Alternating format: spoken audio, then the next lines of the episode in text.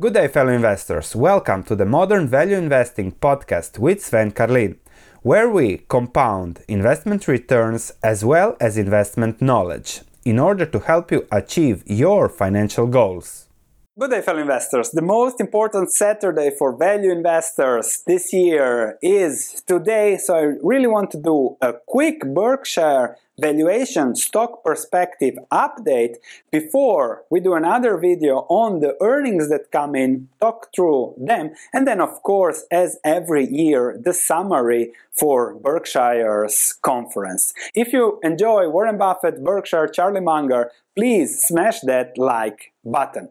Let's immediately start by discussing the stock price, the valuation, what impacts currently Berkshire valuation, and then we'll adjust for the earnings if necessary, even if I think it won't be necessary because Berkshire is such a stable business that you practically know what will happen ahead.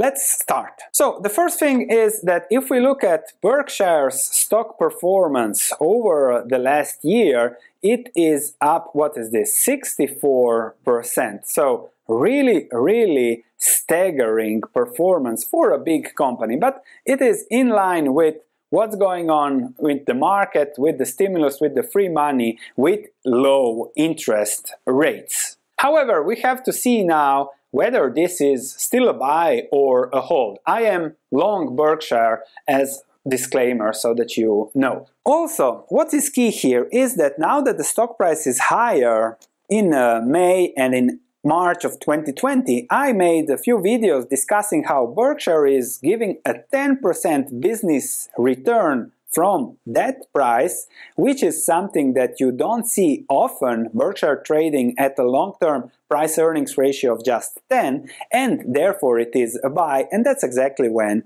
I bought. Now, the situation is different from a stock price perspective, but Berkshire is always Berkshire, and that's something you have to keep in mind. Because what changed with Berkshire? The valuation changed. The market's perspective on Berkshire or the market change, Berkshire doesn't change that fast. Buffett is Buffett. So this is, of course, Berkshire's stock price since 2008.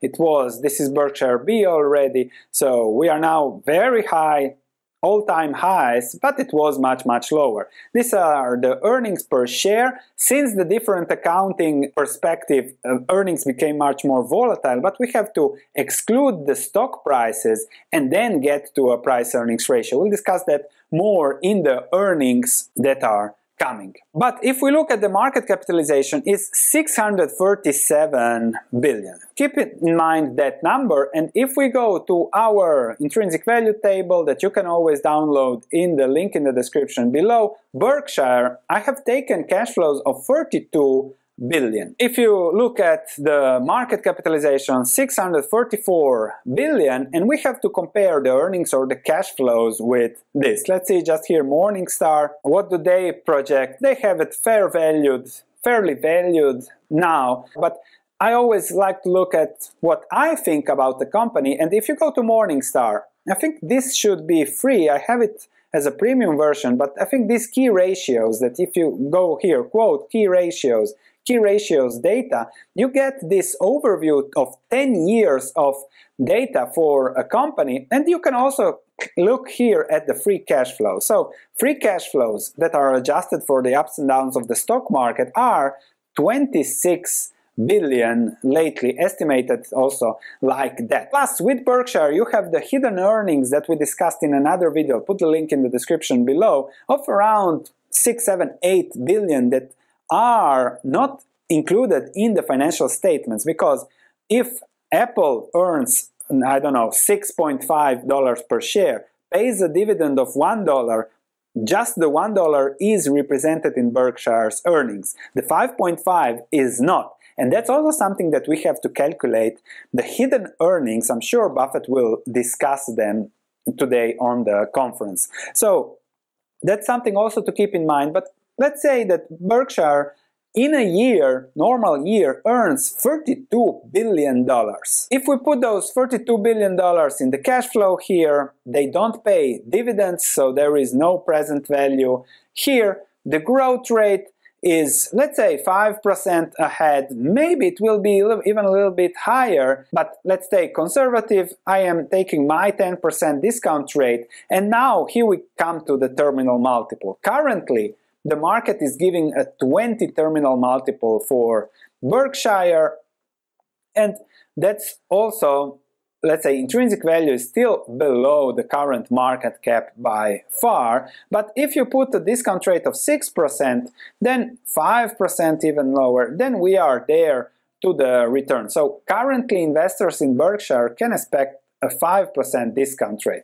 If Berkshire in a best case scenario grows faster, 7, 7%, we have to put back the discount rate to 10%.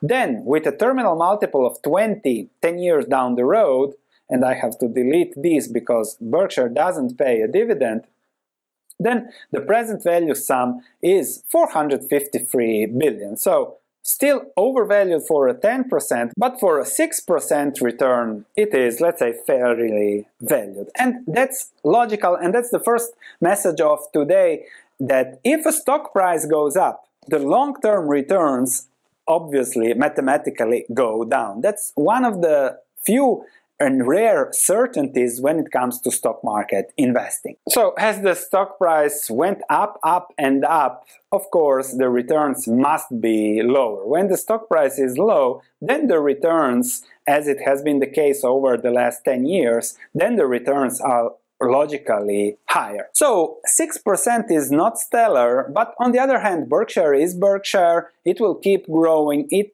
is a financial fortress. It gives you a big margin of safety from a business perspective. It's one of the few businesses that we know won't go bankrupt because Warren Buffett has 140 50 billion dollars of cash for protection. He always wants to sleep well. So that's Berkshire. I'll have to see 6% is really low for me. I'll have to see whether I'll just keep the profits of 40 50% and with the remaining capital invest into something else as this is part of my large portfolio. So if you have a USD focus, if there is more inflation, Berkshire might do good. If there is trouble in insurance, Berkshire might buy other insurance, so increase the growth rate over the long term. You never know what will those guys do. If you have an international perspective, Berkshire also carries USD risk because if the dollar goes down, that doesn't impact an American, but if you are an European, you might have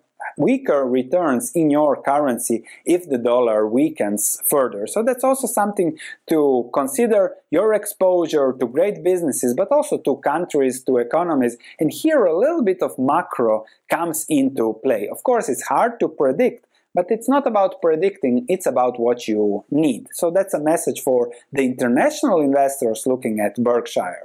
Thanks for listening. If you have any comments, please let me know. If you enjoyed this podcast, please leave a five star review as it means a lot to me. Thank you, and I'll be speaking to you in the next episode.